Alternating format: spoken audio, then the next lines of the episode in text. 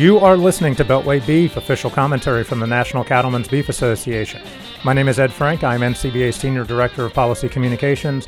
And joining us this week, all the way from the Great White North in Al- Calgary, Alberta, Canada, at the International Beef Alliance meetings is Kent Bacus, who is NCBA's Director of International Trade and Market Access. Kent, I've been waiting a long time to ask you this, this question. How's the weather up there, man? Uh, actually, it's been snowing a little bit, so it's been kind of cold. Uh, you know, uh, fall and winter come about a month earlier here, so what we would be expecting in about late October, early November, it's already here in Calgary.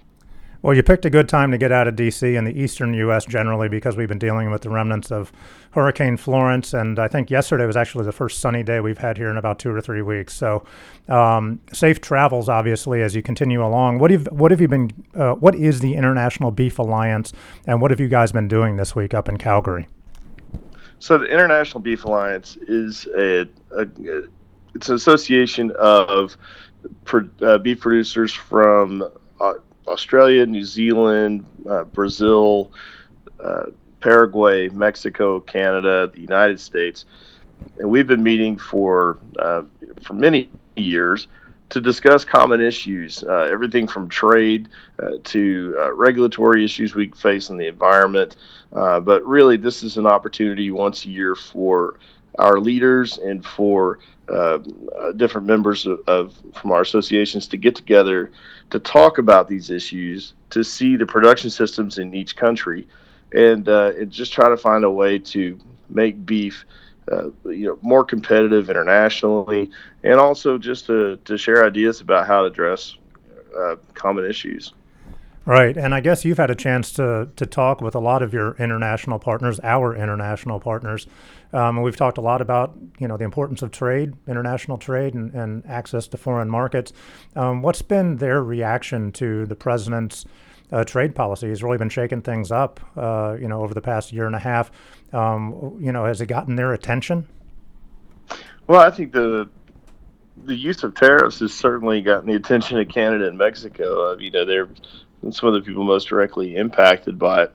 Um, but you know, by and large, the relationships we have with these countries is has allowed us to have these conversations before these meetings. So, you know, I think there's curiosity from a lot of people, certainly wanting to have a better understanding of what the end goal, what the strategy is, and you know, that's a question that's common in the U.S. too. So it's it's just a it's a it's a diff, it's the same conversation had with a different audience, and so I think uh, this has given us a chance to really talk about NCBA's position, our support of the president taking aggressive action, and it also allows us to draw attention uh, to some of these other trading partners who have, you know, notoriously targeted beef uh, for restrictions, and to try to find ways to open those markets. Yeah, and that's what we've been talking about is nobody loves higher tariffs, but we also really don't like the non non tariff trade barriers around the world in the EU and in China. And speaking of China, um, this week uh, the president announced another uh, 200 billion or so, I think, in new tariffs on products imported into the U.S. from China, and then they in turn announced new tariffs uh, of their own. where do you see this going? Uh, what do you think is the latest on that front, and, and where do you hope it goes?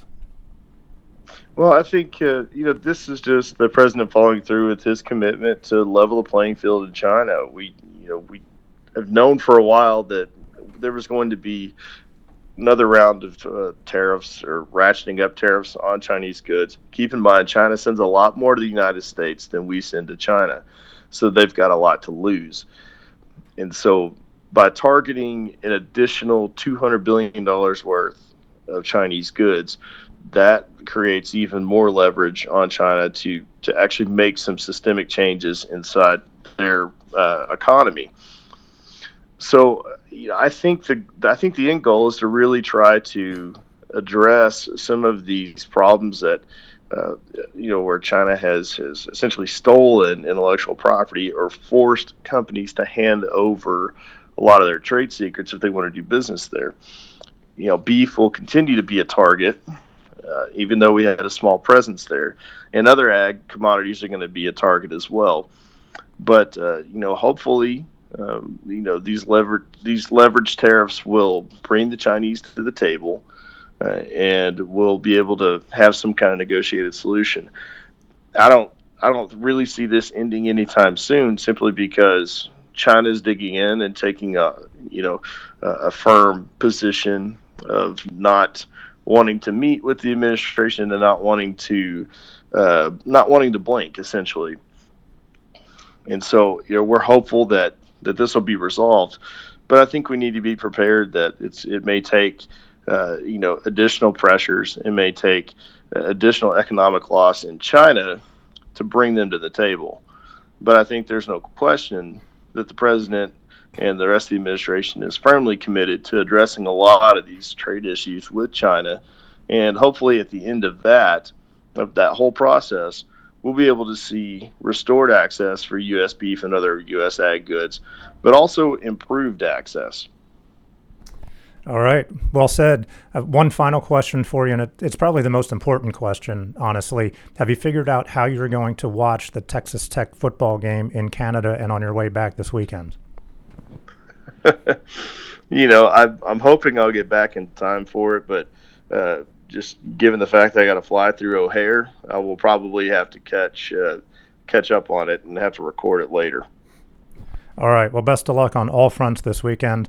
Uh, thanks for doing the podcast and safe travels. Thank you. You've been listening to Beltway Beef. Until next week, eat beef. Check us out online at beefusa.org and be sure to follow us on Twitter at, at Beltway Beef. Thanks for listening.